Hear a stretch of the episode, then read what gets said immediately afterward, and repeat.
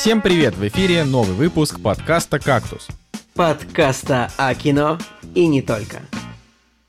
И с вами вернулся к старому доброму бёрдвотчингу Николай Цигулиев. Так и не нашел галактусов вечных Николай Солнышко.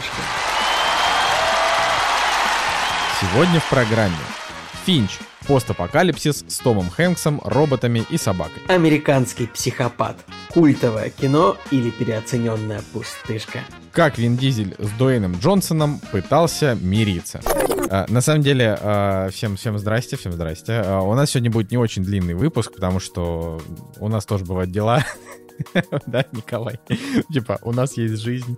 И в какой-то момент ты просто ловишь себя на мысли, что, ну, у тебя просто нет времени посмотреть 25 тысяч единиц контента, чтобы записывать про них 2,5 часа. Ну, просто нет.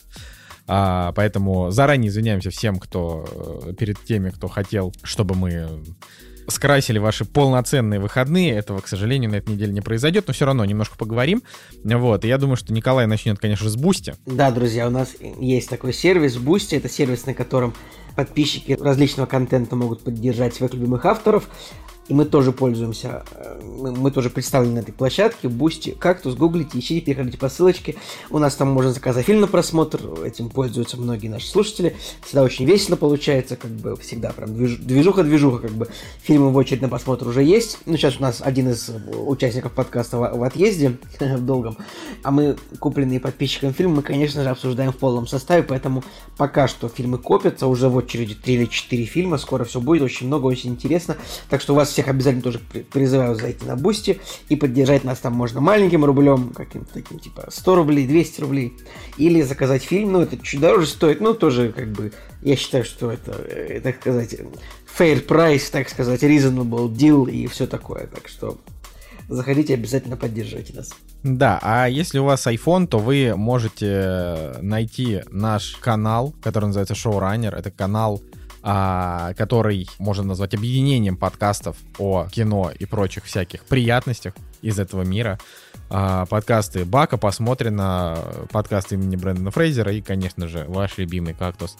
А, если же у вас нет, собственно, айфона, то вы можете в телеграм-канале найти канал шоураннера а, и подписаться на него, и тогда вы будете не пропускать наши подкасты и всякие спешл-выпуски, которые делают ребята. Мы пока ничего не делаем, но ребята делают много спешл-выпусков, поэтому предлагаю здесь, наверное, закончить с административной минуткой. Да, Женя Москвин все еще греет свою попу на Шри-Ланке. А, надеюсь, что в следующий раз он нам расскажет о том, как это произошло, а, о том, что он там повидал. Вот. А мы с Николаем в суровых, так сказать, российских условиях, а, авторитарных.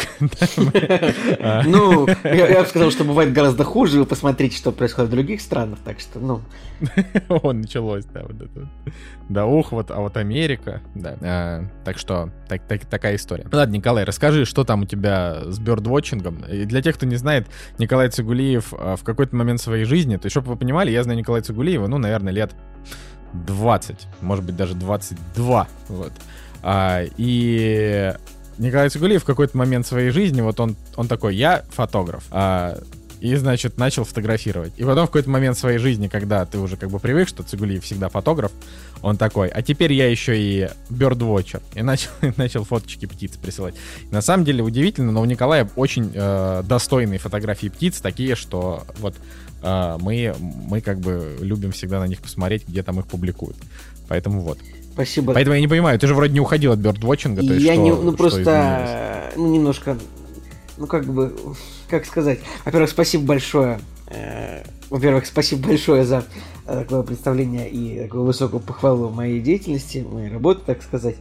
А не то, чтобы я уходил, но вот так, чтобы специально где-то вот ехать, идти искать какую-нибудь птичку, а, или э, следить, я вот немножко подзабил на это просто потому, что, ну, ну это прям вот как бы нужно, как-то прям, понимаешь, это, это занятие, birdwatching, чтобы, ну, что-то сделать хорошее, фотографировать что-то хорошее, нужно прям сильно вовлечься, как-то куда-то в 5 утра поехать, там где-то на реке сидеть, ждать э, какого-нибудь зимородка, что он выползет из своей норы, а потом, ну... Потом еще жарить его на сковороде, блин. Для меня, короче, для меня вот эта птичья история, она, ну, то есть дело в том, что когда я пытаюсь вызвать в своей памяти воспоминания о том, когда я последний раз видел вообще птицу вживую, да, а, я очень редко, ну, значит, ну, помимо голубей, конечно, я очень редко вспоминаю о том, что там в летнее время а, иногда я вижу какого-нибудь воробушка, ну или там, как, в общем, каких-нибудь таких маленьких дворовых печужек стандартных. А вот каких-то интересных птиц я могу, ну, может быть, последний раз... То есть, вот, допустим, вот есть снегири, да, вот эти вот красивые птички с, с красным пузиком. Я последний раз помню, что я видел снегиря вживую, когда мне было, ну, может быть, 5. Вот. То есть настолько я вообще просто не вижу птиц. А, поэтому а, вот, да. мне всегда было интересно, как можно найти птицу. На самом деле история в том, птицу найти, ну, блин, я просто не хочу, это очень долгую лекцию вообще про бёрдвотчинг.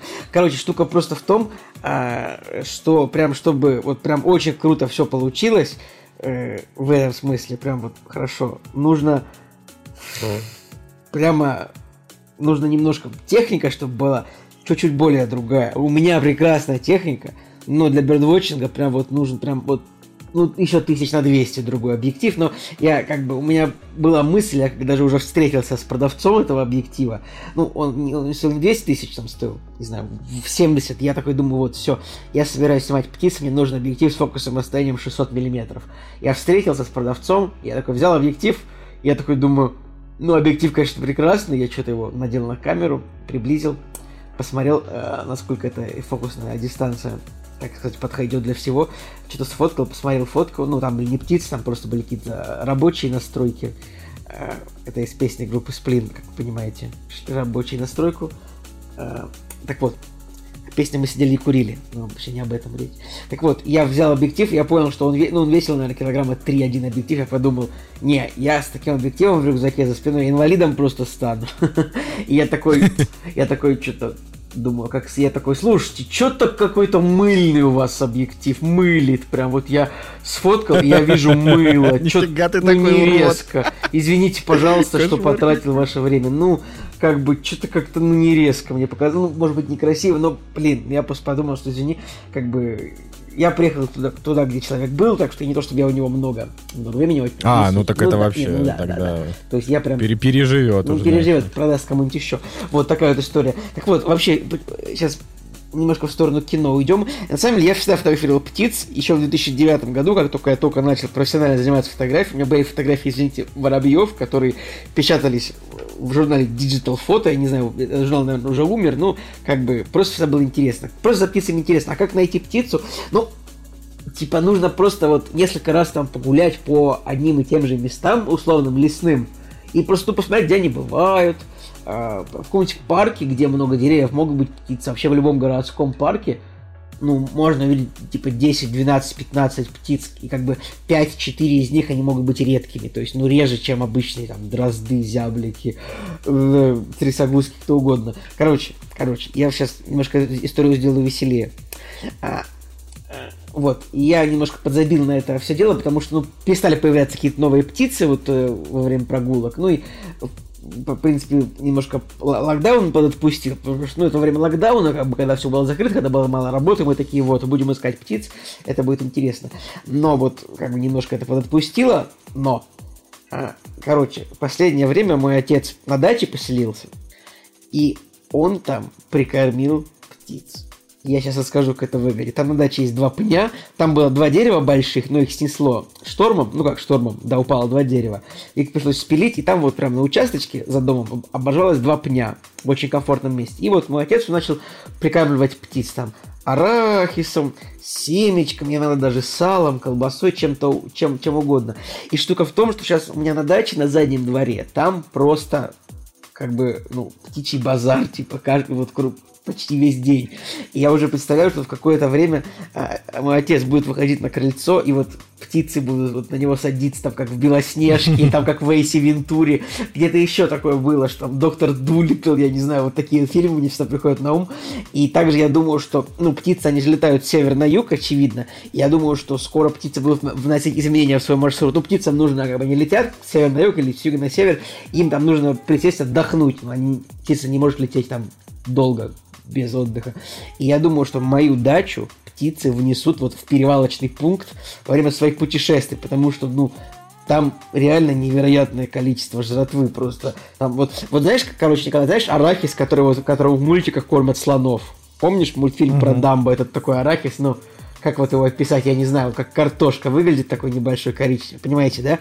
Вот, так. вот, и вот так, такую хрень там насыпает, э, и там, вот, и и начал мне э, писать фотографии примерно в час дня, туда строго начинал полетать вот прямо на дачный участок сойки, дятлы и сороки. А, и, ну, это прикольные птицы, они симпатичные, и вот, ну, они не везде в городе есть, иногда, ну, их можно классифицировать как что-то прикольное. И я под, уехал на дачу на пару дней и потратил вот где-то три часа я просто сидел, а причем это прям, поскольку это на заднем дворе кухни, то я просто сидел в кухне и смотрел смотрел на два пня, что там происходит. И я за, за два дня действительно насмотрелся, нафотографировался, наснимал какого-то птичьего контента. И даже вот в первый раз встретил птицу новую, которую до этого не видел, дубонос. Такая красивая птица. Это, по большому счету, воробей, но с очень большим мощным клювом.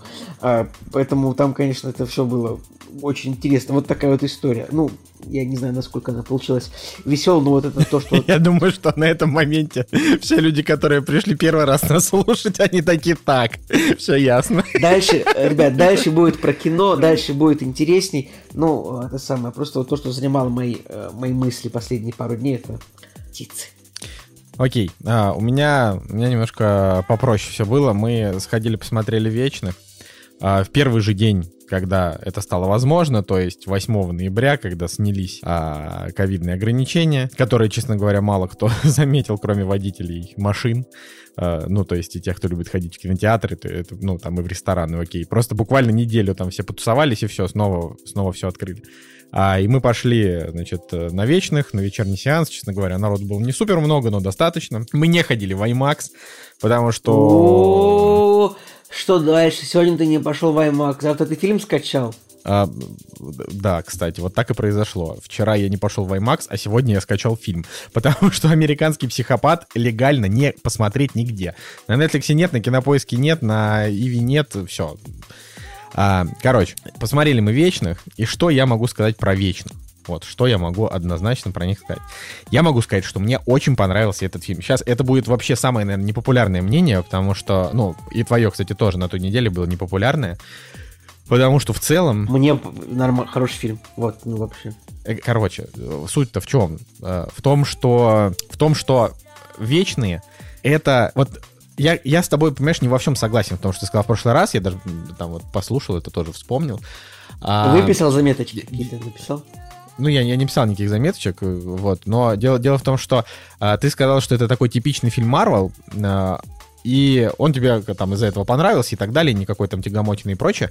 А я все-таки в этом фильме увидел фильм Хлои Джао. То есть я прям увидел авторские приемы. А, мне показалось, что фильм, он не типичный марвеловский. Он, во-первых, не типичный марвеловский, потому что в нем нету э, противостояния добра и зла. Вот. Здесь, э, здесь как бы противостояние эмоций против природы, вот так вот скажем. И мне вот очень, ну потому что, ну потому что вот, э, значит, есть там такие селестиалы, да, это такие высшие, высшие разумы, и такие сильные чуваки. И вот я не буду спойлерить, э, но у них есть э, такой определенный замысел, который э, очень спорный по отношению а, к жизни на Земле, вот так вот скажем.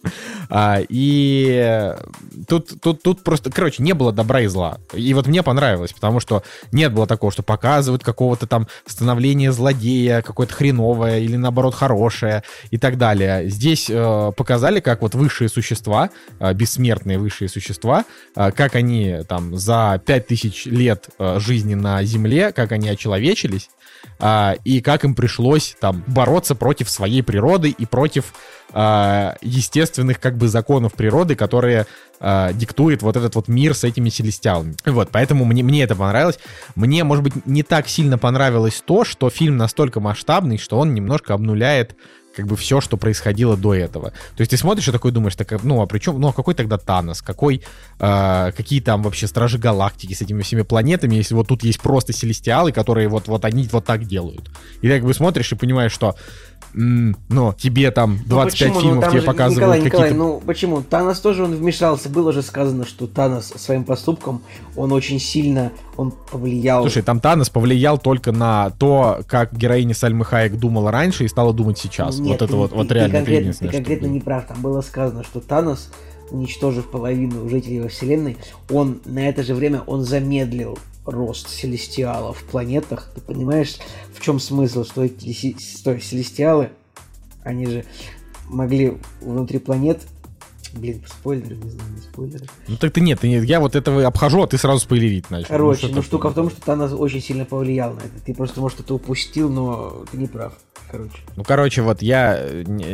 Это вообще абсолютно реально все фигня, потому что Э, опять же, Танос, любые другие злодеи, э, все вот эти вот приключения на планете, э, ну, приключения на Земле, которые там у них происходили, все это просто кажется абсолютно ничтожным в сравнении с тем, что показывают в Вечных. И это мне не очень нравится, потому что я не люблю такие глобальные истории. То есть вот, ну мне, то, грубо говоря, я человек, я там проживу обычную жизнь, я очень надеюсь, да, там и умру в старости, там, счастливым или не знаю каким, да. А тут тебе показывают, говорят, вот любовь этих героев э, длилась 5000 лет. И ты такой думаешь, блин, 5000 лет. Ну, то есть, это же дохрена. А, и как бы вот 5000 лет против там, я не знаю, 10 лет э, Тони Старка в образе Железного Человека. Ну, знаешь, условно. Короче, если, если просто брать вот кинематографическую вселенную Марвел и все огромные там масштабные события, что там происходили, они все это просто секунда Не знаю, Николай, в, я, я, ты, в ты, рамках ты, ты, Селестиалов. Бы, э, да, понятно. Ты как бы считаешь, что все не важно на фоне вечных, но я считаю, что это все важно, что, так нет, вы, это, что выпускной нет, оно все Питера важно, Паркера как бы для меня, очень потому... важен для... Как бы он, он очень важен, он очень эмоционален. Это я так шучу, типа. Ну не шучу, ну условный выпускной Питера Паркера. А, я не знаю, условный Э, не могу вспомнить какие-то такие события. Я не знаю, условная история черной вдовы, там, ее сестры, как все важно. Ты зря так говоришь, как ты говоришь, мне кажется. Ну да, история вечных, она масштабна, но... Ну, смотри, так я же тебе это говорю, что э, ты, видимо, не совсем э, понял мою мысль. Моя мысль в том, что а, история вечных масштабна, и она, и на фоне этой истории, все истории Марвел, они вообще не важны. Но мне это не понравилось, потому что я не люблю такое. То есть мне, как бы как человеку, который проживет жизнь человека, а не вечного, да, а, мне намного важнее проблемы людей. И когда поэтому показывают проблемы, ну, типа, я не знаю, даже можно ли назвать это проблем, наверное, можно. Когда показывают душевные терзания бессмертных людей, Э, это, это смущает. Но при этом, при всем, там абсолютно кайфосно показаны почти все персонажи. То есть весь, весь э, кайф от этого фильма в том, что там реально 11 героев, и они всех раскрывают.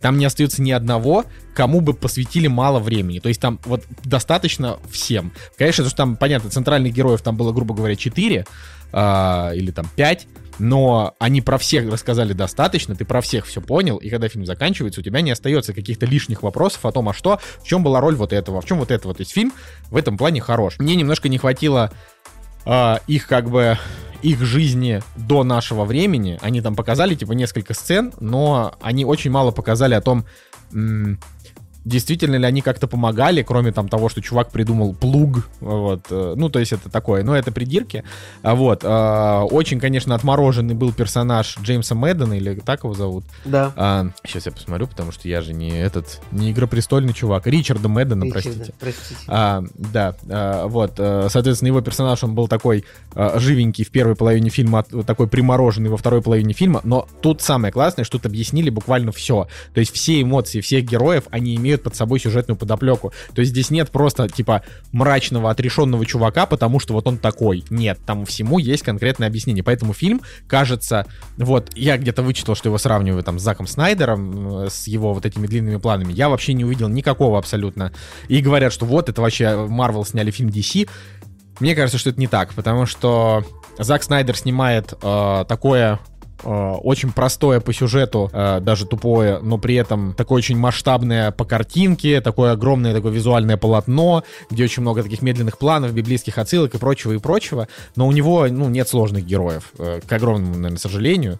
Вот, но при этом это вообще не та история. А вечные, они все-таки поумнее, они как-то посозерцательнее, они как-то вот поэмпатичнее, на мой личный взгляд.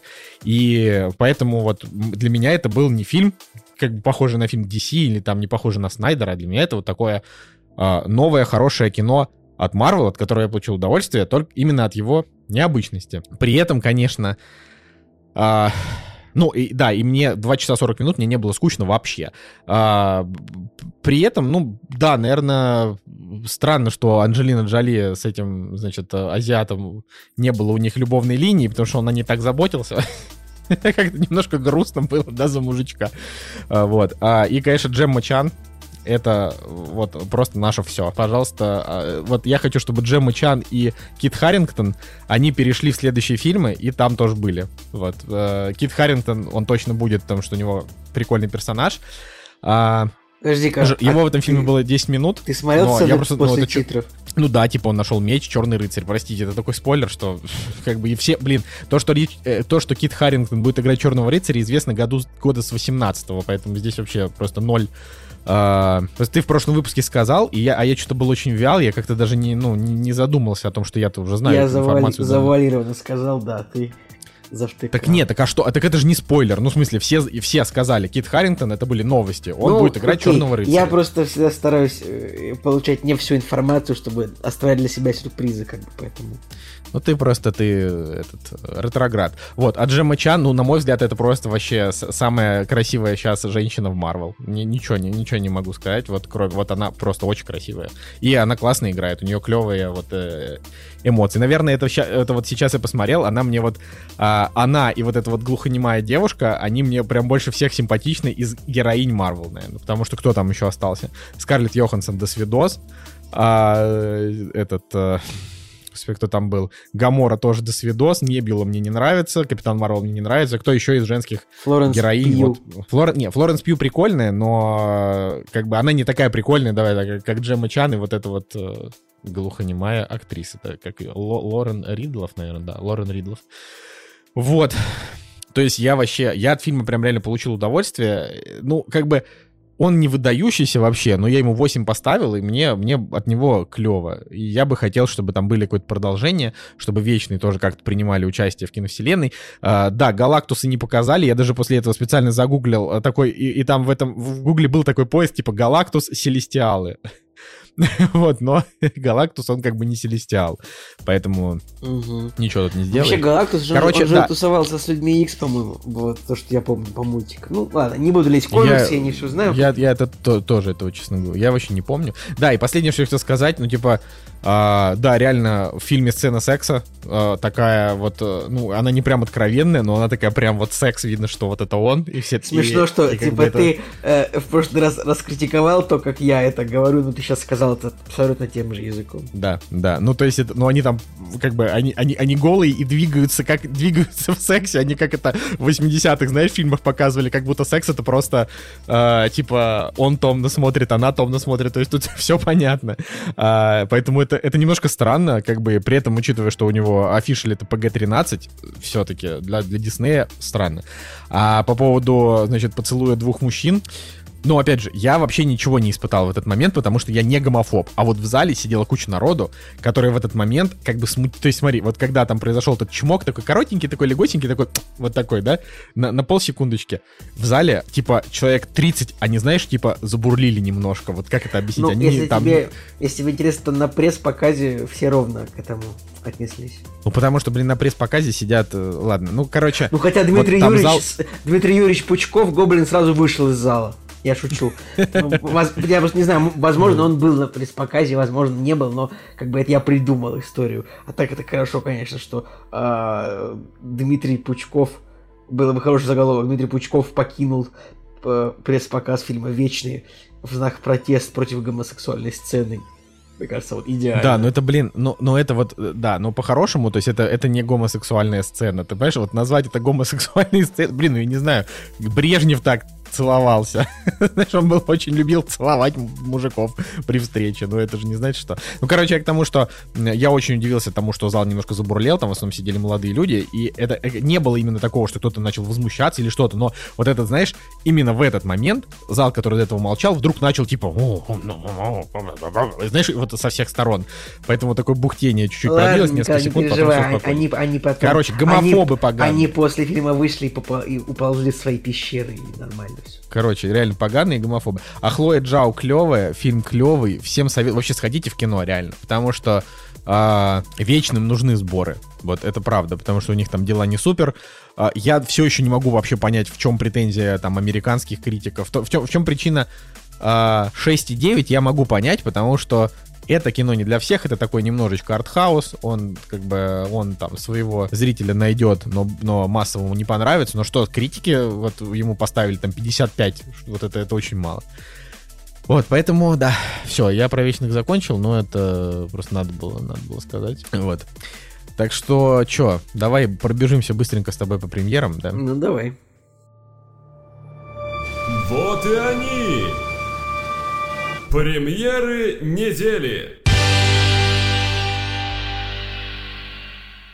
Ну что же, премьерный день, э, когда это что-то, 11 ноября. И что у нас выходит? У нас выходит из самых больших премьер, у нас выходит э, русский фильм ряд 19. Я, ну, я, я тебя внимательно слушаю, потому что я впервые слышу про фильм я ряд смотрю, 19. Я смотрю по количеству экранов, как бы, ну ладно, на эту, может быть, с этой недели что-то переехало, но как бы опять выходит только, только артхаус, такое, что-то такое лимитированные фильмы, вот, короче, блокбастеров нет. Не, ну подожди, давай так. Еще раз, вечные вышли на этой неделе. Просто вместо 11 вышли 8 Они должны были выйти раньше, но их перенесли на как можно раньше. То есть сразу, как это было возможно, их пустили. С понедельника. То есть их премьера вышла с понедельника. А с 11 числа у нас Педро Альмадовар «Поговори с ней». Мы его обсуждали несколько подкастов назад, может быть, десяток подкастов назад. Может быть, два десятка. Хороший фильм. А, и куча, куча русского кино. Вот. Какой-то фильм с Тильдой Свинтон, который называется «Память», а, у которого есть приз жюри Канского фестиваля. Ничего про него не могу сказать, вот, поэтому, не знаю, я к Тильде Свинтон очень хорошо отношусь, мне кажется, что она прям, прям вот большая актриса, но все фильмы, которые я с ней смотрел, ну, кроме «Доктора Стрэнджа», это очень... э, Большая актриса с маленькой, э, с, с- маленькой кнопкой на клавиатуре, да? Ну, типа, тильда. Почему? Ну, типа, А, господи, окей. это никакая, ну, никакая не грубая шутка. Не, средненькая шутка, но неплохая, знаешь, у нее что-то есть. Короче, вот, я, я просто смотрю, и, ну, как бы, понятное дело, что там у, у Тильды Свинтон есть э, замечательная роль в, во всех последних фильмах, э, значит, Уэса, Уэса Андерсона. а то я сейчас правильно еще, еще неправильно скажу, да, Уэса Андерсона. Вот, конечно, и она сейчас будет играть еще во французском Вестнике, который выйдет на следующей неделе, я его очень сильно жду.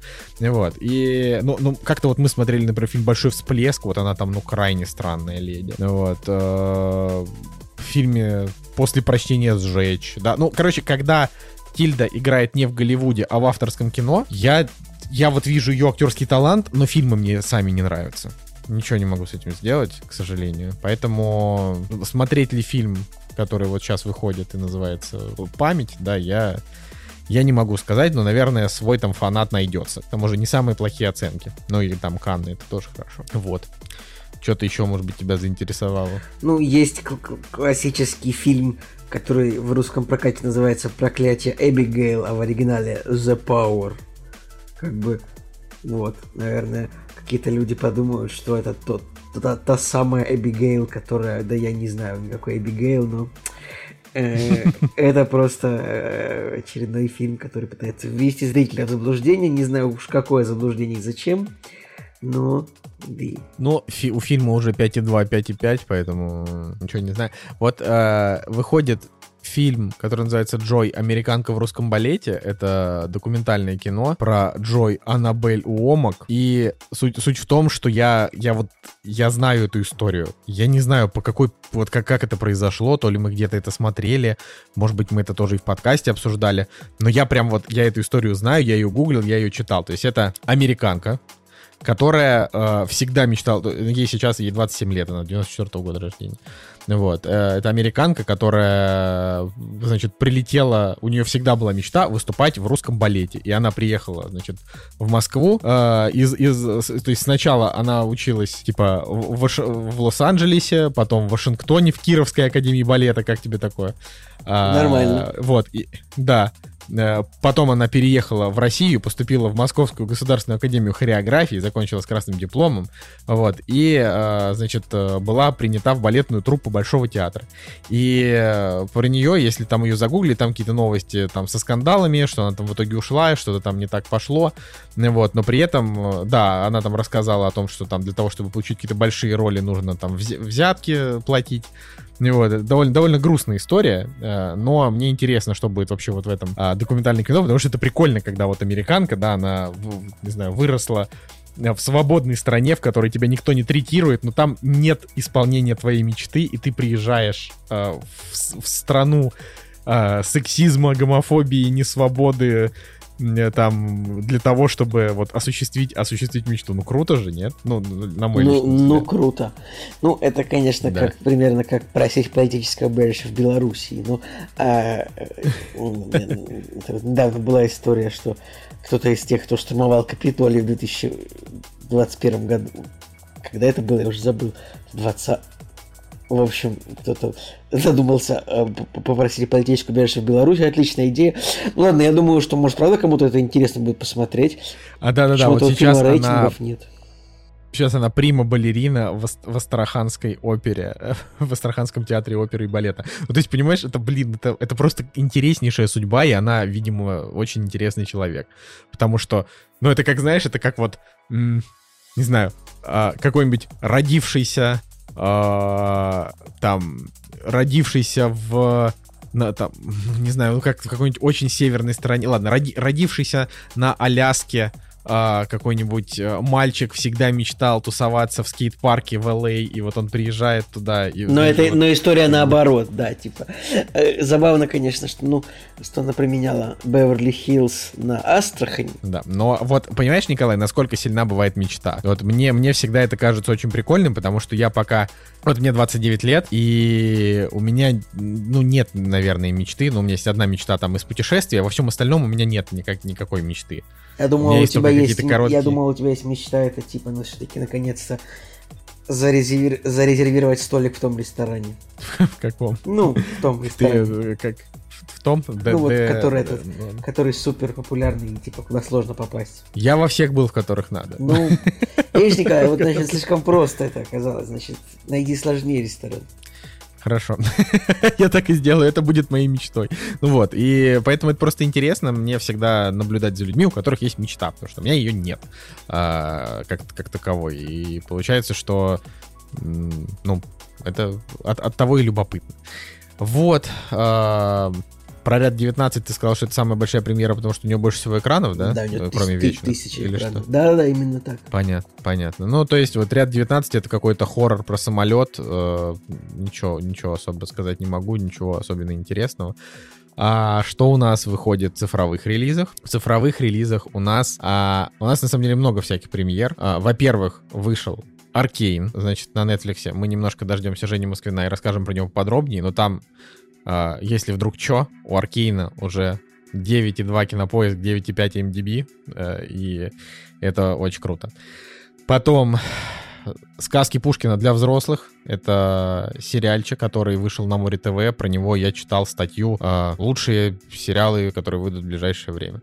Э, Шанчи и Легенда 10 колец выходит тоже в стриминге 12 ноября. Красное уведомление от Netflix. Самая большая нетфликсовская премьера. на- и, значит, кинопремьера, вот так скажем. Не мультпремьера, а кинопремьера, потому что это Ну, типа, Дуэйн Джонсон, ба- Райан Рейнольдс блокбастер с очень большими, с очень большими звездами, но у него типа метакритик 35, по-моему. Как ни, Да, да, как да, ни да, странно, да. у Ну, красного уведомления красный же метакритик. А чё ты, а чё ты это... Я ожидал-то? ничего То не ожидал. «Красное ну, уведомление» это все прям- фильмы Netflix, как бы это, ну, вот это такое, это красный метакритик об- обычный. Но этот фильм, он Да. очень дорогой, типа это блокбастер, может он будет интересный, я не знаю. Ну, Ну, я как бы даже наличие Райана Рейнольдса и Галь Гадот в фильме не делают его лучше, а уж Дуэйн Джонсон, так он вообще, в принципе, снимается в среднем в таких фильмах, где там на 6,3, где кто-то кого-то бьет, и он такой над собой как бы иронизирует, но не иронизирует. А, Кстати, можем потихоньку обсудить э, поступок Вина Дизеля. давай, я просто мало знаю. Ну, я только знаю про пост. Ну вот, собственно, это и все. Просто Вин Дизель... Николай Типа, хотел историю придумал. Я просто читал этот, этот самый, типа, там, Вин Дизель в Инстаграме призвал Дуэйна Джонсона, Вин Дизель, э, типа, предложил Дуэйну Джонсону, я даже не знаю, как правильно охарактеризовать его поступок. Ну, в общем, Вин Дизель пригласил Дуэйна Джонсона вернуться в «Форсаж», то есть, ну, не в Хопс и Шоу, а вот вернуться в финал, так сказать, оригинальный, так сказать, классического «Форсажа», а не вот этих вот э, спин версий, а вот классического. Потому что, ну, была ссора, очевидно, у них совершенно тупая, и, и, идиотский какой-то конфликт, который строился насчет того, что кто из них более мужик мужикастый или вроде того. Ну, очевидно, что они люди похожие по характеру, как бы, когда два похожих по характеру человека в одной комнате бывает такое. Ну, если, бывает такое, что а, у них не очень все клеится. Ну вот, это мне показалось, что это очень прикольно, потому что, ну, не то, чтобы я как сильно переживал за судьбу серии «Форсаж», пофигу, честно говоря. Но нужно говорить объективно. Я, кстати, так и не посмотрел пока что девятую часть, ну, наверное, попозже посмотрю.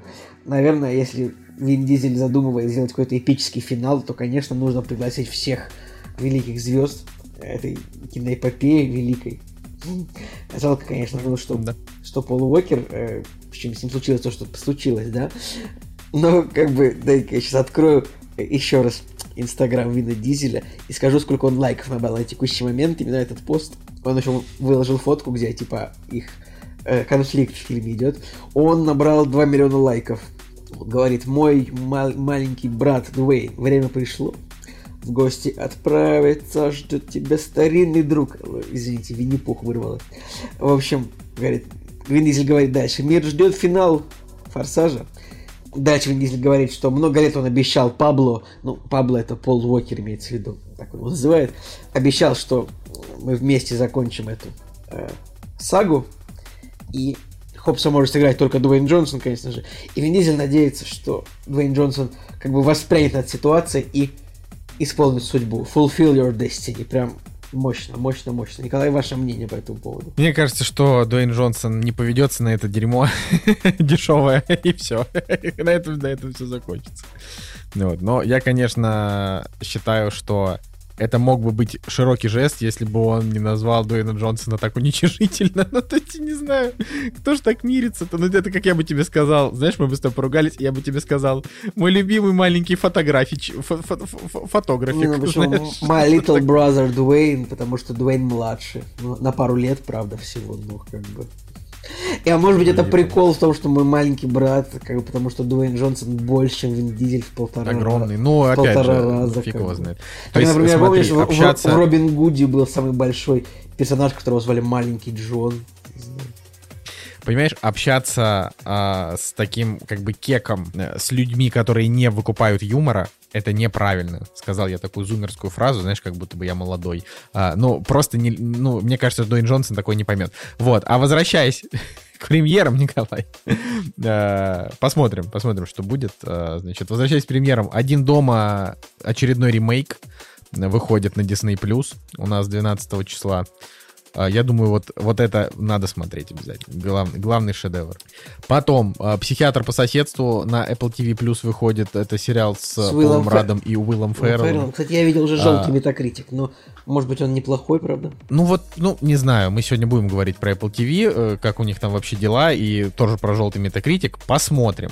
13 ноября а, на Crunchyroll, если ты знаешь такой сервис, а, который аниме показывает, выходит оригинал сериал аниме по бегу, бегущему по лезвию. Blade Runner, Черный Лотос. Вот. Это, мне кажется, должно быть интересно, потому что это прямое продолжение ну, Прямое предложение фильма, «Бегущего по лезвию». Фильма Дэни Вильнева или какого «Бегущего по лезвию»? Ну, как бы вот вселенной, давай так. Вселенной фильма Дэни Вильнева. Ну, то есть там угу. есть... А, вот есть «Бегущий по лезвию», потом «Бегущий по лезвию». А, вот написано, что «Черный лотос» — это спин а, 2049. Вот. И это получается, что... Ну, да, продолжение, если так можно. Ну, спин это не продолжение, вот так. А, еще выходит интересный на, по описанию сериал 14 ноября, а, который называется «Шершни». Вот, э, это про Звучит то, как... очень колюще. Да, это что-то типа «Повелителя мух», только где девушки в лесу начинают друг друга жрать. Повелители шершни. Да, ладно, давай, мы что-то мы, за... да. Николай, все, это, мы это завязли все. в релизах, нужно ехать дальше срочно. А, да, садимся, садимся на поезд, на поезд обсуждения фильмов. «Кактус» — подкаст о кино и не только.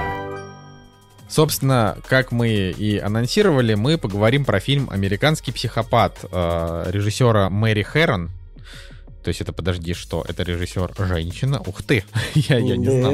Я не знал, что этот фильм сняла, сняла женщина, учитывая, что Нет, это м- мне было на самом деле это понятно по фильму даже, потому что, мне кажется, мужчина бы снял гораздо более жестоко многие сцены, было многое часть опущена. В общем, давайте, друзья, как бы американский психопат сразу вот, м, скажу сразу, нам бы он солнышком не понравился этот фильм, а, и как бы это я предложил его посмотреть, поэтому я беру на себя ответственность, Николай, за то, что тебе пришлось там переплеваться или что-то испытать, но ну, просто такая вещь, что «Американский психопат» — это такой фильм, который, ну, давно висел, наверное, у, у тех, кто его не видел, в таком фильме, который бы хорошо посмотреть, особенно если ты увлекаешься кино, там, я не знаю, американской культурой, там, 2000-е, 90-е тебе интересны, 80-е, в общем-то, в любые времена, да, и как бы, а, как бы, э, с, теч- с течением времени все больше и больше мемов по этому фильму проходит. То есть вот, не знаю, интернет ломится от мемов, где Кристиан Бейл с суровым лицом идет под музыку, и там вся вставляется разная музыка, что угодно.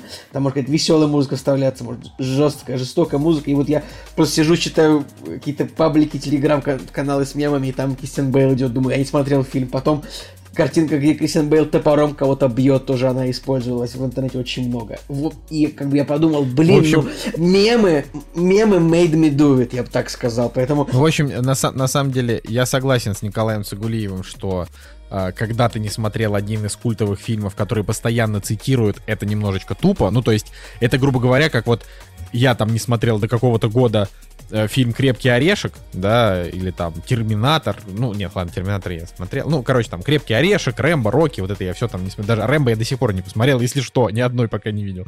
А, вот, и та- цитируют эти фильмы, и ты немножко чувствуешь себя как бы вне контекста, хотя, казалось бы, все должны быть вне контекста. И вот «Американский психопат» — это как будто бы такой же фильм, но нет, на самом деле. И вот кого я не спросил, никто его на самом деле не смотрел. Вот, То есть Да. фишка в том, что этот фильм, вот он, он живет в мемах, и никто его не видел.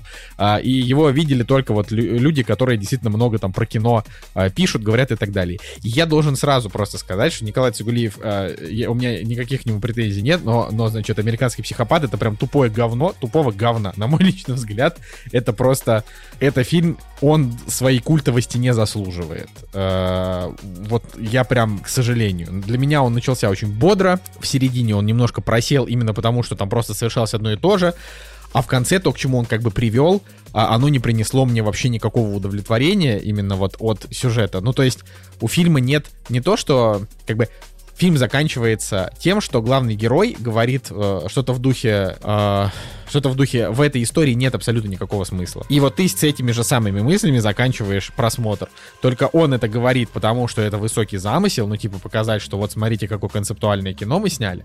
А я это посмотрел как просто фильм, в который, а, ну, он, он ничем, к сожалению, не может похвастать. Ультранасилия в нем нет, то есть там много насилия и крови, но оно не показано, и, соответственно, ну, это просто как бы ни- никаких там, грубо говоря, э, ужасающих спецэффектов с кровищей нету, то есть эта часть не развлекает, да, герой не интересный абсолютно, он, в нем, в нем нет никакой, значит, там, какой-то философии и прочего, то есть если бы там, может быть, было больше внутреннего голоса закадрового, то, может быть, тогда он, у него было бы больше шансов, потому что я прочитал э, описание персонажа из книги Бретта Истона Уэллиса, а, и персонаж из книги интереснее, он как-то ярче. А Ну, у него давай, больше, да- больше давай там я мыслей и прочее. Ну, расскажи про что фильм, да. Итак, фильм «Американский психопат» действительно это экранизация, ну, очевидно, культового романа писателя, американского писателя Бретта Истона Эллиса, а, одноименный роман. Э, Кстати, роман, насколько я понимаю, очень жестокий. Э, Вот мне Аня рассказала, что она его бросила где-то на, на 30% книги, потому что вот там, ну, не знаю, когда вот сцена, где он убивает а, бездомного и его собаку, очевидно, описание убийства собаки, оно там достаточно ярко и гра- графично расписано, поэтому, э, ну, просто книга гораздо более жестокая. В фильме действительно моменты убийства, но они вот быстренько там, хоп, ножом, ткнул ножом там или топором ударил, и как бы не видно за кадром даже, что ударил, поэтому... э, Да, да, да. То есть он, он- то есть, он ну, в этом плане такой, такой, я да. бы сказал. Ну, то есть, не то чтобы я делаю вид, что книга классно жестокая, а фильм такой, типа, вообще ни о чем, но э, дело не в этом. Не, просто я выступаю за, за, как бы, за абсолютность в, вообще в историях. То есть, если ты описываешь что-то жестоко так, как это, значит, сделал автор, значит, делай так же. Но я думаю, что тогда фильма был бы не R, а NC-17. э, Разумеется, разумеется.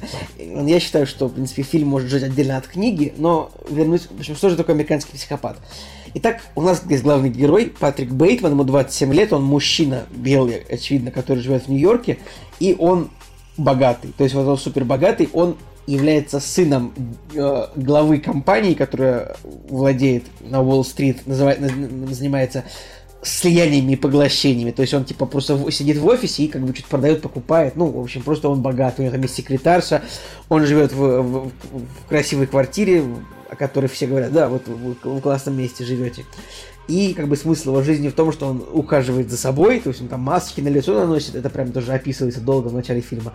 Там занимается спортом, а, на работу он приходит и вот, ну, есть некоторые вещи, которые мне в фильме нравятся, как это показано. Вот он работает вот в этом, а, в этом самом агентстве, которое занимается слияниями и поглощениями. Там он вице-президент компании, и там таких, как он, шесть человек вице-президент, они все одинаковые, они все одинаково одеваются, они ходят к одинаковому парикмахеру, у них почти одинаковые визитки, и самое главное, что они постоянно путают друг друга между собой. Типа, ну это такое, как бы тут прям вот этот фильм, он прям 30 раз дает нам понять, что они все одинаковые, учитывая то, что каждый из них постоянно путает. Патрика Бейтона путают с другим, другого человека путают с третьим. Постоянно вот они говорят, да, мы там были вместе с Патриком, нет, мы там были вместе с Полом, а на самом деле там никого из них и не было, потому что, ну, они все одинаковые. Это забавно. И как бы смыслом жизни этих людей, ну вот для Патрика, смыслом его является как бы, ну, получить максимальную степень благополучия, Ну, ну можно, можно, вот я тут на секундочку ворвусь. Смысл жизни Патрика,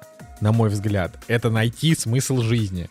И поэтому он, помимо того, что он э, трахает э, подруг, э, значит, помимо своей невесты, всех своих там э, невест и подруг своих друзей, потом еще каких-то проституток, он помимо этого еще и совершает постоянно жестокие убийства, потому что он пытается в- себе вызвать какие-то чувства. Вот, да. Но, Но, я- я, конечно, да. штука в том, что вот единственная вещь, которая его злит, это то, что у кого-то лучше квартира, как вот у персонажа Джареда Лето, есть Джаред Лето, да, у персонажа Джареда Лето оказывается лучше квартира, и он такой, у него квартира с видом на парк, значит, она явно дороже, чем моя. И то, что у кого-то получается э, получить, э, зарезервировать столик в ресторане, а в котором у него не получается. В общем, это какой-то этот самый, типа, этот образ жизни этих яппи, ну, вот этих вот яппи, типа, это богатые белые люди с Уолл-стрит, а, которым, значит, не нужно вести, скажем так, борьбу каждый день за выживание. Там, а, как бы, фильм, типа, он это критикует, такой момент. даже. Ну, в этом, в этом, конечно же, что-то есть, да. И а, Что-то есть, да. что-то есть, это очень это любопытно. Сейчас я, я сейчас покритикую, ты не переживай. Вот. Не, и не, они ну, весь я просто, фильм- ты просто короче, же говоришь, я короче, какие-то... Да, да, разумеется. Весь, весь, все занятие вот этих мужиков, они занимаются только тем, что они сидят в одном ресторане, и такие, ну, пойдем в следующий, но нам нужно зарезервировать столик, типа. Я не пойду никуда без, без столика. И ты думаешь, блин, это такое сумасшествие. Поэтому вот я на самом деле решил это превратить в мем, потому что э, Николай Солнышко тоже очень любит всякие модные рестораны, и о них рассказывать, поэтому э, ты будешь мой московский психопат, я тебя сейчас так пере- переименую. Нет, ты, конечно, не, не убиваешь людей, но... Ладно, не, не обижайся. Просто... Но после этого мема, Николай, тебя, тебя я точно убью. Это смешно, ну типа просто...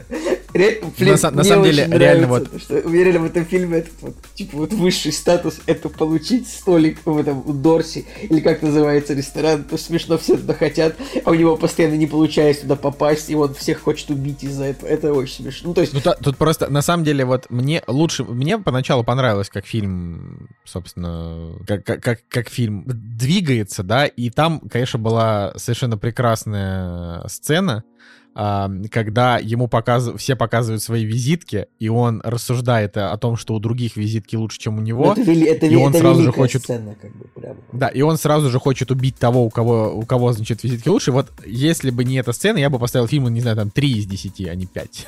вот, потому что сцена очень классная, и я просто с этой сцены, я надеялся, что весь фильм будет примерно такой же, что главный, то есть они будут постоянно говорить о том, что главный герой находит у других что-то такое, что лучше, но, к сожалению, здесь фильм, вот он остановился только на визитках и квартире, и все. А в остальном вот он как бы он и закончился, потому что, э, собственно, Патрик уби- уби- убивает героя Джареда Лето а, буквально там в самом начале фильма практически, а, вот от зависти. А, и, и все, и дальше он просто продолжает убивать. Причем, ну, то есть этот фильм, возможно, ну, можно, наверное, какую-то определенную ценность э, дать, что вот у него такой безумный сюжет в плане того, что здесь нету какого-то вот этого концентрирования на убийствах, как это было, например, у Ларса фон Триера в доме, который построил Джек, тоже фильм про маньяка. Вот, а, то есть здесь он такой, блин, надо убить, и пошел убил. Ну, то есть это вот такое, и это как бы такая а, чисто вот бытовуха его жизни, учитывая, что показывают богатого такого молодого человека, который просто такой, ну, типа, мимоходом еще и убивает вечерами. А это вот могло бы быть просто, просто получше, и, к сожалению, меня не очень сильно зацепило. Но в целом-то идея хорошая, конечно. Просто именно поэтому книга считается великой. А у фильма такие спорные оценки, если что. У него там, он, он не прям, знаешь, захвален критикой. Ну, все равно у него там MDB 76, как бы он более-менее зашел западному зрителю. Может, им правда близки может, правда, э, усталость от людей, которые... Ты еще вспомни, что главный герой, помимо этого всего, он же еще и, ну, такой женоненавистник, сексист, э, гомофоб. Ну, то есть он такой прям ну да, настоящий общем, белый. Он такой собирательный, белый, собирательный образ. Образ белого мужчины 87 -го года, потому что тут же действие происходит в 87 году, это тоже важно. Потому что там сначала может показаться, что это типа конец 90-х, как бы, как фильм снят, но это 87-й, то есть там это тоже нужно. Ну это на самом деле я даже не знаю, насколько это важно, честно говоря. Ну типа 10 лет плюс-минус. Ну окей, но просто там нравы немножко другие уже были, потому что там, а, типа, не знаю, мне кажется, уже как-то даже к концу 2000-х уже ближе к началу 2000-х уже люди были, стали менее гомофобными, может быть, э, менее сексистскими и злобными. Вот, но да, ну, так в фильме вот, можно сказать, еще увидеть Рис Уизерспун, очень молодую, которая сыграла здесь бездарнейшую роль. Фильм на самом деле плохой. Он, ну, как бы он не очень развлекает, потому что реально он начинается так бодро, тебе как бы как будто бы кажется, что ну вот интересный персонаж, интересно, что будет происходить, но в фильме, ну, происходят абсолютно хаотичные события, просто ходят из ресторана в ресторан по вечерам, как бы он убивает каких-то девушек легкого поведения, и в итоге фильм заканчивается ничем, но только, может быть, интересно в фильме намеки на то, что, то есть на то, что это на самом деле это бойцовский клуб, что как бы на самом деле он никого не убивал, а это все плод воображения. Это, конечно, интересно, но это... Короче, но суть в том, что это, это никак не раскрылось, то есть убивал он кого-то или не убивал, потому что очень интересная мысль была о том, что вот под конец, что, возможно, это на самом деле не было никаких убийств. Но, во-первых, там вот эта непонятная сцена таинственная с э, значит, э, с этим риэлтором, которая ему такая говорит, «Э, не ваше дело, что здесь произошло, и лучше вообще уходите. И я такой, что это вообще значит? Ну-ка, пожалуйста. Ну, я, не знаю, я, честно говоря, не смотрел разборы фильма еще, потому что подумал, да нафиг. Вот. Ну, это может значить а то, еще, что он, а он еще, просто Николай, у фильма придумал себе. Е- а еще у фильма есть сиквел, понимаешь? А, да, сиквел, там Мила, Мила Кунис. «Американский психопат 2», который прямое продолжение, понимаешь, первой части. Какой у него рейтинг-то вообще у этого сиквела? Низкий рейтинг, там Мила Кунис еще играет, но там просто там молодая. А, но там суть в том, что фильм начинается с того, что а, типа героиня Милы Кунис, будучи ребенком, убивает Бейтмана, который убил ее няню, вот, и ну, как бы, и она после этого тоже начинает убивать.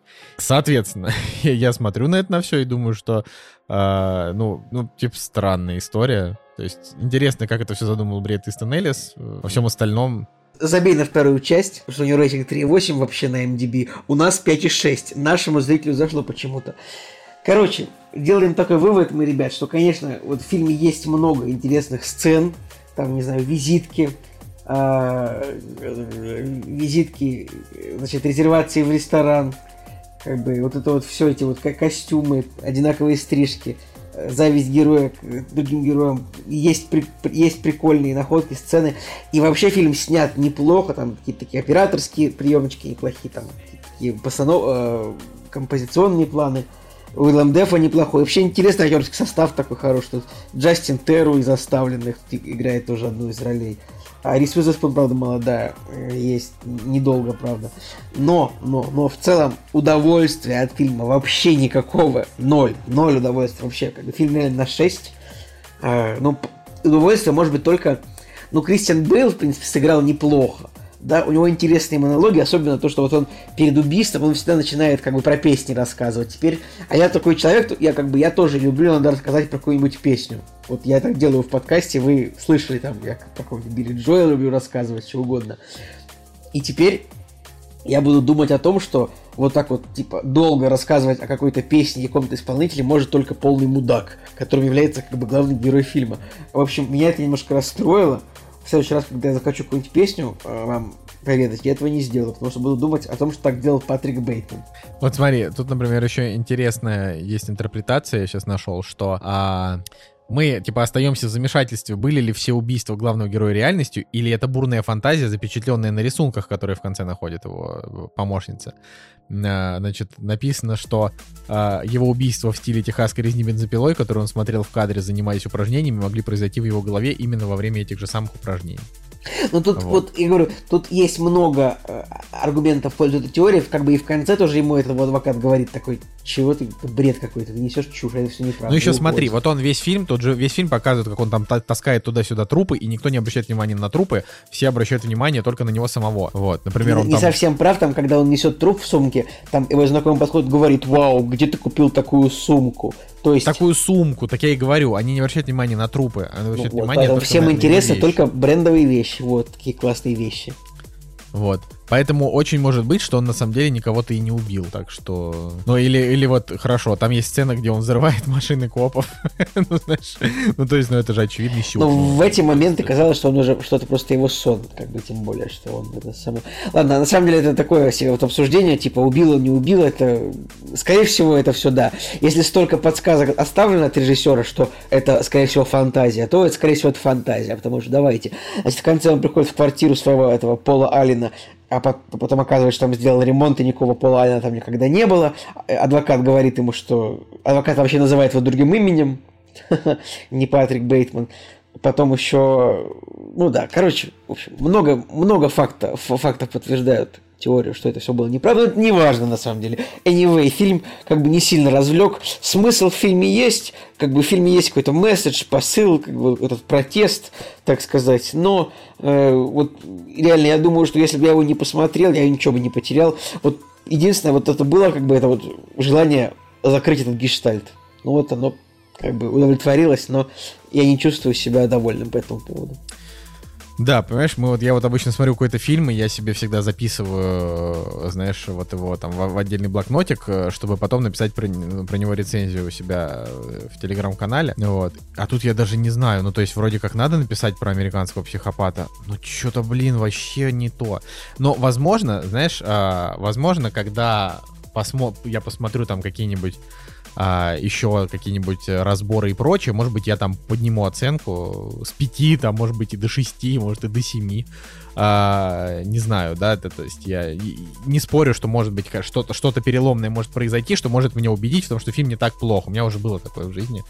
А, ну, на данный момент у меня прям как-то вот совершенно он для меня не сработал, к огромному сожалению. Вот, но тем не менее, да, надо, да, еще давай вспомним о том, что линия Уильяма Дефо, она просто вообще слета, то есть зачем она нужна, непонятно. То есть вот как будто бы все линии э, ведут к тому, что его разоблачат, но его никто не разоблачает. Почему? Хотя казалось бы, что все, ну, так ну, и должно на самом быть. Деле, всего, очень потому просто, что это реально да. бойцовский клуб. Его, да, его не разоблачают, потому что нечего разоблачать. Он ведь в конце да. говорит, что он вот. ждал, что его разоблачат, но ничего не произошло, и все было бессмысленно. А дальше у нас Apple TV. Ну, это последнее, что мы сегодня обсудим. Мы сказали, что выпуск сегодня будет не очень длинный, так что простите, не страдайте. А, значит, э, посмотрели фильм, который называется «Финч». А, это, это фильм с Томом Хэнксом, в котором а, мы видим историю постапокалипсиса с роботами. Значит, ну, Николай Цигулиев, он у нас мастер рассказывать э, всякие синопсисы, поэтому он обязательно перехватит. Угу. А, значит, что я могу, что я могу сказать? Во-первых, фильм снял режиссер Мигель Сапочник или Сапочник. Это чувак, который а, снял фильм «Потрошители». Мне очень нравится фильм «Потрошители». А, он такой специфический, но интересный. И, насколько я знаю, Сапочник или Сапочник, он снимал там, много серий э, в «Играх престолов». У, у, у него конкретно которые есть, я не видел. У него конкретно есть э, премии, как бы именно как постановщика серий там какую-нибудь битву бастардов вроде он, блин, короче, он снимал, да, он снимал самые крутые, значит, серии Игры Престолов, которые называются Битва бастардов, например, и там Колокола, ну вот это вот самые, короче, самые масштабные эпизоды Игры Престолов он снимал, вот поэтому он такой нормальный ну, режиссер вот, а в целом. Ну, вообще это такой чувак, который в основном сериальный, то есть он э, снимал и «Видоизмененный углерод», например. А, это сериал, который я смотрел, что-то там две серии не, не, не зашло. «Мастера секса», ну, в общем, там «Под куполом». Короче, очень много известных сериалов, а, которые, там, «Грань», например, «Фриндж» тоже я люблю. В «Докторе Хаусе» он какие-то серии снимал. А фильмов у него не очень много, и вот э, есть фильм «Потрошители», к которому я отношусь с симпатией, потому что он необычный, а, потому что он он снят э, таким образом. Я не, не знаю, обсуждали ли мы на самом деле с Николаем Цигулиевым. Я думаю, мы, мы, мы, я думаю, что мы очень много раз говорили, блин, классный фильм Потрошители. Я думаю, нужно его пересмотреть и обсудить. Ну, я его, нужно как-то перемотать его... 40 минут скучных в середине фильма. Да не нужно, не нужно его отдельно обсуждать, просто нужно сказать, что «Потрошитель» интересен тем, что а, фильм очень классный и бодро начинается, а потом в середине он становится невыносим, ты сидишь, ты просто страдаешь, думаешь, господи, ну как же он так плох? И в конце он просто пыщ очень крут. То есть вот а, он, он реально как будто бы специально, то есть не как будто бы, а я считаю, что это такая режиссерская была задумка, а, значит, просадить ритм а, в середине фильма, чтобы ты уже ждал, когда он закончится, а в конце прям тебя закидать вообще, значит, вся, всякими твистами и динамикой. Поэтому я считаю, что «Потрошитель» он прикольный именно вот по своей концепции. Вот. А вот фильм «Финч», он у нас, э, значит, с одним актером в кадре, тут только один Том Хэнкс. А, фильм Apple TV, а, мы вот на прошлой неделе говорили о том, что он выйдет, идет два часа. А, ну, собственно, Николай, вот расскажи, о чем фильм. Ну, тут нужно сказать, у Тома Хэнкса ведь контракт, да, с Apple TV, правильно я понимаю, Николай? Потому что а, это блин, третий подряд наверное. фильм, который выходит, но этот фильм изначально был... Нет, ну подожди, ну в смысле третий? У него еще и на Netflix тоже сейчас выходит много фильмов там. А, фильм про вот этот Дикий Запад, новости со всех концов света. Он подожди, вышел. а новости... А на Apple TV... Николай, новости со всех концов света, это же Apple TV. Это Netflix, стоп да, а все, Apple TV там ошибся. был Greyhound. Все, Greyhound был вот. Netflix. Вот, значит, да, Том Хэнкс, это самое, в общем, нормально так э, затусил на стримингах. Короче, но этот фильм Финч, он изначально снимался все-таки для кинотеатров, он изначально снимался э, Universal, по-моему, но в итоге Apple TV его купил, потому что там его четыре раза переносили премьеру, в общем, ну, из-за ковида, очевидно. Итак, Финч. Нам показывается постапокалипсис, то есть примерно там 2030 год, потому что там вот есть какая-то информация, что там вот был 2028 год, в котором случились там солнечные вспышки, да, а может быть там 2040, ну такой, лет 10-20 от нынешнего времени. Нам показывается постапокалипсис, в котором живет герой Тома Хэнкс. Он живет на каком-то... Нет, он не живет сначала. Сначала он там показывается, как он по городу гуляет. Нам показывается Том Хэнкс, который в защитном костюме передвигается по, э, скажем так, заваленному песком и подверженному песчаной буре американскому городу Сент-Луис он как бы бродит по городу в поисках припасов. И очевидно, что видно, что он один в этом городе, больше никого нет. Когда он, наконец, возвращается в свою убежище, берлогу, а убежище как бы находится у него там на, общем, на предприятии, я бы сказал, на заводе, на лаборатории фирмы, в которой он работал. Вот оказывается, что на Земле, значит, произошло какое-то такое событие, вроде вспышек на Солнце, которые разрушили озоновый слой, ну и такое довольно популярное э, климатическое явление в кино, что вспышки на Солнце, из-за этого Земля, значит, перестает быть пригодной для существования. То есть вот в условиях фильма невозможно находиться на Солнце на улице, потому что это сразу, вот, выж, сразу выжигает кожу, и еще и радиация, поэтому герой передвигает в защитном костюме. Вот, и вот как бы похоже очень на легенду, ну, я бы даже сказал не то, чтобы он похож на «Я легенду», а то, что фильм — это фактически сборная солянка из «Я легенда», э, из э, фильма «Робот по имени Чапи», например. Вот. Но при этом он, ну, там, не знаю, из «Я робота» какого-нибудь, но, но он все равно имеет свою душу, вот так вот скажем. Разумеется, разумеется. Вот. И дальше нам показывается, это вот я вот, может быть, спойлер, но на самом деле все написано просто в этом самом, в синопсисе, да и в трейлере, наверное, есть дальше нам показывает, что вот в своем убежище, как бы герой там у него есть какие-то свои примочки, он там что-то какие-то роботов делает. И в итоге, наверное, это, это завязка фильма, что герой собирает, ну, как бы разумного робота, который э, ну, постепенно начинает учиться всему, что герой делает. То есть герой очень быстро рассказывает нам то, что как бы интересно то, что ну, есть три закона робототехники, там, которые в целом они гласят о том, что типа робот должен защищать человека, чтобы человеку было нормально. Но наш герой для робота делает четвертый закон робототехники, который называется обеспечить безопасность там, собаки, благополучие собаки. Потому что у героя есть собака, а, и том Хэнкс, герой Финч, Финч это его имя, он, он понимает, что из-за радиации, из-за как бы за всего он скоро умрет, и он собирает робота, чтобы робот ухаживал за собакой. Ну и вообще фильм хороший. Прямо как бы я восьмерочку поставил, потому что, ну, это такое... Вот надо так сказать, что вот Николаю Цугулиеву, например, вот ему понравился Финч больше, чем мне, вот как мне там Вечные понравились больше, чем ему. А, очень, на самом деле, хорошее кино, но, на мой взгляд, оно не обязательное и недостаточно масштабное. Вот. Оно не обязательное немножко, недостаточно масштабное, но я и могло быть чуть-чуть подольше, я не знаю, может быть, с более убедительным финалом каким-то, я даже не знаю, но но в целом это такое, ну, роуд-муви. Вот если дальше они видят, что будет огромная буря, которую никто не переживет в, в, в этом месте, где они живут, и они собираются, значит, уезжать из Сент-Луиса Блин, я забыл, что это за штат Миссури. Короче, где-то это где-то на востоке США, очевидно, они собираются переезжать в Сан-Франциско, на запад. Едут, у него там автобус со собран солнечной батареей. Ну, в общем, это такой рода муви на самом деле. Вот этим он отличается от Я Легенда, потому что в Я Легенде все-таки герой там чуть по городу тусовался, а от зомби бегал что-то искал, а тут прям вот из точки А в точку Б. Прям мне очень понравилось, на самом деле, то, что вот, ну, это реально такой старый добрый такой какой-то Спилберг, Спилберговский фильм. Это же, он же уже снят в студии Эмблин изначально. Эмблин это же Спилберга, правильно, студия? Да, да, да, я прав. Так, а, Николай, ты, ты сегодня очень много говоришь фактов, а, которые ты не знаешь на 100%, тебе перепроверяешь их, а потом нам нужно их вырезать. Так что давай это, остановись на фактах, которые ты точно знаешь. Да, да, да. В общем, вот. Фильм Спилберговский, ну, и по духу, и по факту.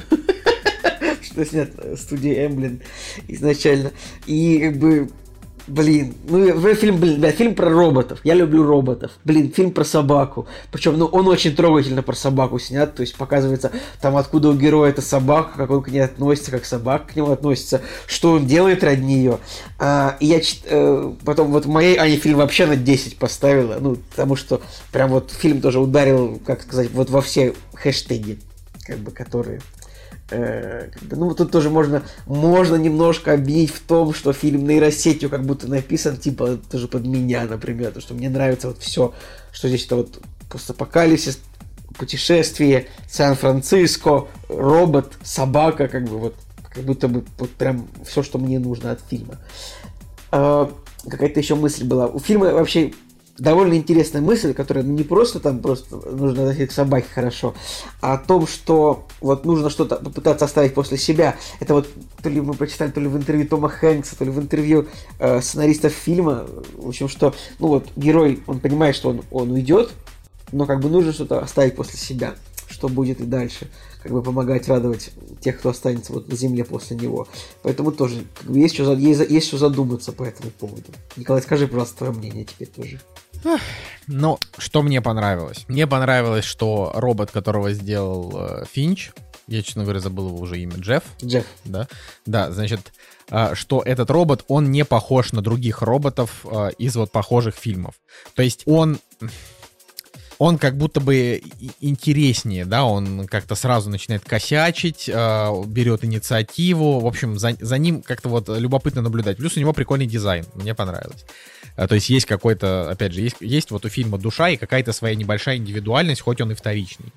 А, это, во-первых. Во-вторых, надо просто очередной раз сказать, что Э, Том Хэнкс это там, мой любимый актер, и я практически ни один фильм за последние там, годы с ним не пропустил. Вот я еще не посмотрел новости со всех концов света, но я обязательно это сделаю. Э, и я рад, что Том Хэнкс продолжает сниматься а, в... Том Хэнкс что? вообще в прекрасной актерской форме, то есть как бы, ну, а. Ну, он по-прежнему прекрасен. Единственное, что грустно, что мужичку уже 65 лет. Я вообще просто очень грущу на тему того, что люди там стареют, особенно когда твои любимые актеры стареют. И я желаю ему долгих лет замечательной, э, значит, актерской карьеры. Я надеюсь, что а, значит, вот эта вот его классическая роль Тома Хэнкса, то есть достойного мужчины, который делает что-то хорошее, я надеюсь, что он еще долго будет ее играть, прежде чем он, ну, типа, начнет играть дедов. Я, кстати, вот в этом фильме, я как-то, знаешь, мне вот прям не показалось, что он какой-то старый, прям, мне кажется, он еще, ну как? еще ну, я не знаю, вот если бы у него не было вот этой вот стрижки человека, как бы, который живет в постапокалипсисе, у которого нет возможности э, за собой, так сказать, ну, нормально ухаживать. То есть я бы подумал, ну вот взрослый мужчина, ну как бы прямо, короче, круто, мне кажется, еще лет 10, вполне там 15 лет вообще, еще до 80, Том Хэнкс может, ну как Сэмюэль Джексон, мне кажется, еще играть персонажей, которым, ну, которые застряли в...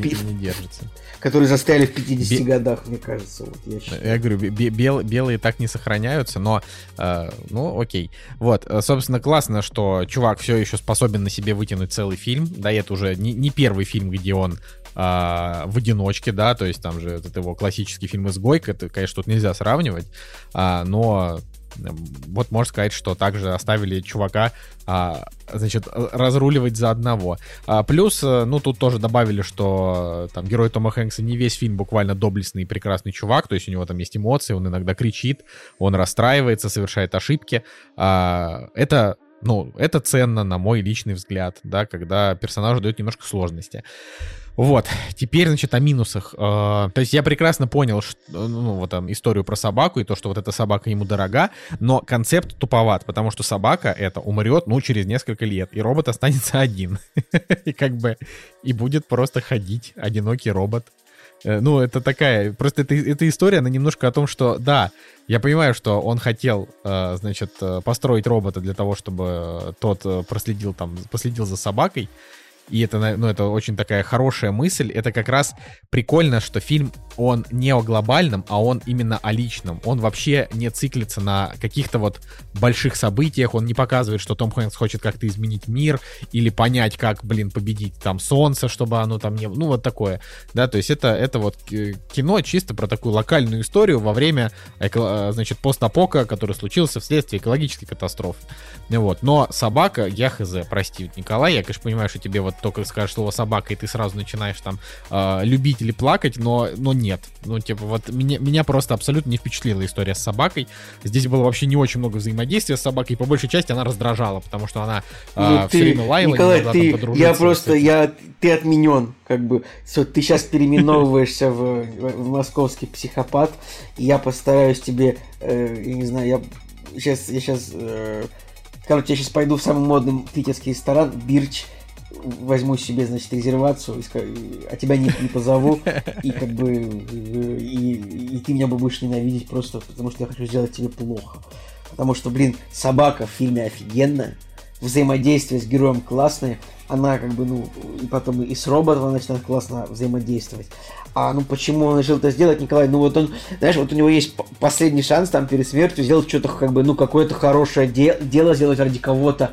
Типа вообще никого не осталось, только вот собака. А не, у меня, у меня, у меня не остается вопросов, почему. Как раз таки мне и понравилось то, что они сосредоточили как бы сценарий только на маленькой локальной истории, не о глобальном, а о личном. Это прикольно. Мне просто не очень понравилась эта собака. Ну, то есть я как-то вот... Ну, ну, то есть, типа понимаешь, там как будто... Вот я, я, когда есть собака, ну, мне всегда хочется, чтобы были какие-то прикольные ситуации с собакой, какие-то истории. А тут, по большей части, просто было несколько сцен, где собака сначала рычала на робота, потом они подружились. Короче, я не испытал никаких эмоций к этой собаке. Ну, не знаю, история появления очень трогательная, как бы. История появления вообще просто не трогательная. Просто такая вот обычная, неприятная, грустная история. Вот, я не, вот Николай, вот фильм «Я легенда», вот, вот там с собакой, там жесть, понимаешь? Там вот ты каждую, каждую секунду, когда я вспоминаю про этот фильм, меня начинает сжиматься сердце о том, как там все случилось. А здесь... Я забыл ну, его, кстати, слава богу. Бы... Не, хочу пом... не хочу вспоминать об этом. Николай, просто держи себя в руках. Вот, но, а, опять же, если вот, вот что, да, вот это очень важно, в фильме Финч, в нем, а, как бы, это вот фильм максимально травоядный для любителей собак. Там никто не топчет собак, как в американском психопате, ни, э, крысы не съедают собак, как а, в игре Плактейл. На самом деле, мы просто каждый, каждый раз, когда мы видим какую-то ужасную смерть собаки, Настя поворачивается ко мне и говорит, а Цигулиев это тоже смотрит? Потому что мы переживаем за твою психику. Вот. А, но в этом фильме нет смысла вообще переживать за психику Николая Цигулиева. Здесь буквально а, один такой есть саспенс-момент, который ни к чему особенно не приводит. Ну, типа, где там за ними идет какая-то неясная погоня. Ну, кстати, да, вот, смотри, вот. Я, я, я немножко тоже могли бы немножко эту погоню больше раскрыть. Ну, с другой стороны, может, и к лучшему. Ну, я бы, я на, на самом деле, это такая прям ковидная драма. То есть она, очевидно, там не очень много людей ее делали. А, наверное, я сейчас могу ошибаться. Блин, фишка да, в том, что фи- фильм был снят до ковида. А, до ковида? Но выглядит так, Блин. будто бы, я говорю, он переносился кучу раз. Он реально был снят до ковида, но выглядит так, будто бы во время. Ну, вот, блин, это, кстати, грустно. Это получается, что Том Хэнк сейчас выглядит еще ну, более чуть-чуть, чуть-чуть совсем. Вот. А, но это хорошее одноразовое кино, от которого вы, скорее всего, получите удовольствие, потому что фильм добрый, потому что он приятный. А, просто он абсолютно не выдающийся, и если вы не являетесь поклонником талантов там Тома Хэнкса, скорее всего, вам не зайдет. То есть, например, а, если вот мы сравниваем ближайшие аналоги, это фильм Роберт по имени Чапи, фильм Я легенда и Валли. Валли, но там в сотню раз лучше. Я легенда просто лучше, потому что он помощнее чуть-чуть, он поглобальнее, вот. А робот по имени Чапи, ну, робот по имени Чапи, да, он хуже, потому что э, когда ты сравниваешь, ну, там, вот эту вот э, странную тусовку из... Э, Ниндзи и Йоланди и Шарлотта Копли, да, которые я, я, я не смотрел робота по имени, Я не смотрел робот по имени Чапи, кстати. Ну, короче, робот по имени Чапи, он поглобальнее, чем, чем Финч, прям поглобальнее. Но мне он показался скучнее, примитивнее, хотя идет он там тоже два часа. Ну, короче, на кинопоиске у них абсолютно одинаковые Блин, рейтинги, короче, поэтому, сделал... скорее всего, он тебе тоже зайдет. Там, значит, когда Финч объясняет роботу, почему надо за собакой следить, он говорит, то есть ты понимаешь, насколько мне важна эта собака. И вот я сделал скриншот этого момента, и я буду использовать теперь это везде. Абсолютно любой собаки.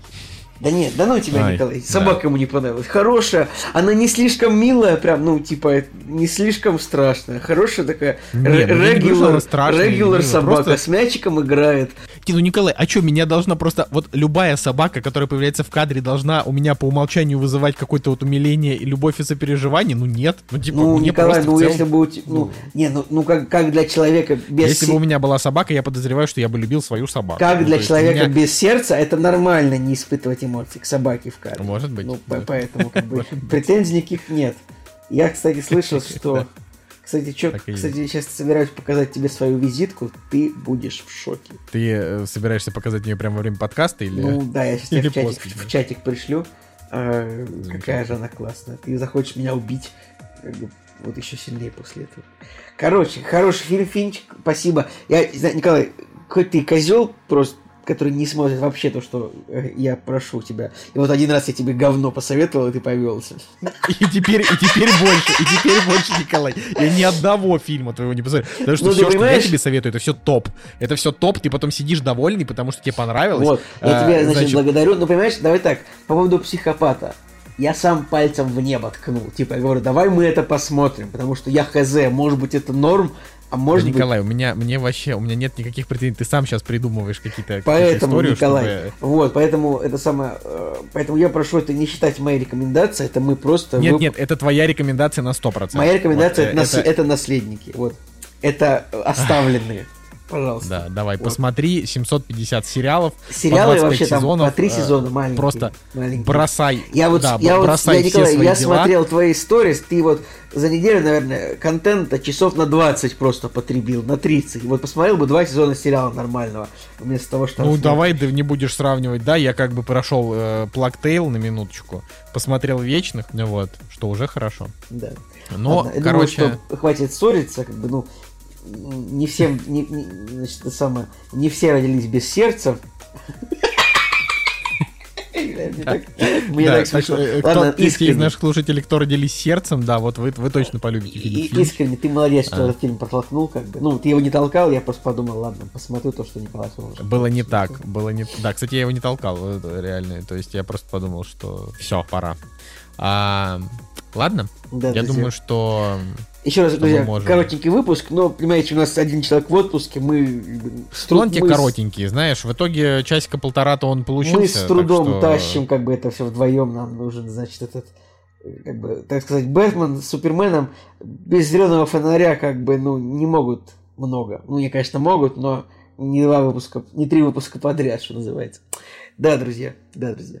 Ну вот, соответственно, на следующей неделе, когда Женя Москвин вернется, мы постараемся сделать прям грант огромный выпуск и с фильмом от подписчика, и, собственно, и, и, и с рекламой. Кстати, если кто-то вдруг э, не помнит, у нас э, клевый промокод от Кинопоиска, он еще до 1 декабря будет действовать, и нам за это не заплатили, просто пользуйтесь. А, чем больше вы активируете промокодов, тем больше Кинопоиск с нами будет дружить, а, ну, не будет дружить, мы, конечно, погрустим, вот, но у нас-то, у нас-то есть промокоды на Кинопоиск, вот у вас не у всех, так что пользуйтесь. А, да, э, поэтому с вами был э, Николай Солнышко. И Николай Цугулиев. И «Кактус подкаст». Э, лучший на планете «Кактус», по мнению редакции «Кактуса». Всем пока.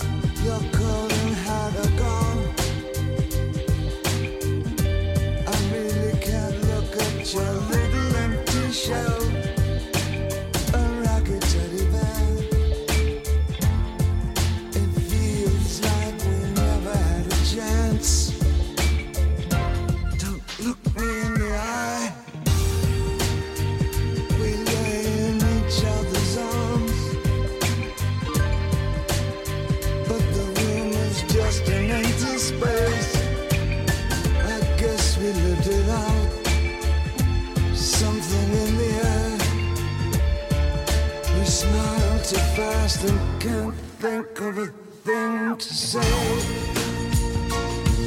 Live with the best times, left with the words. I danced with you too long.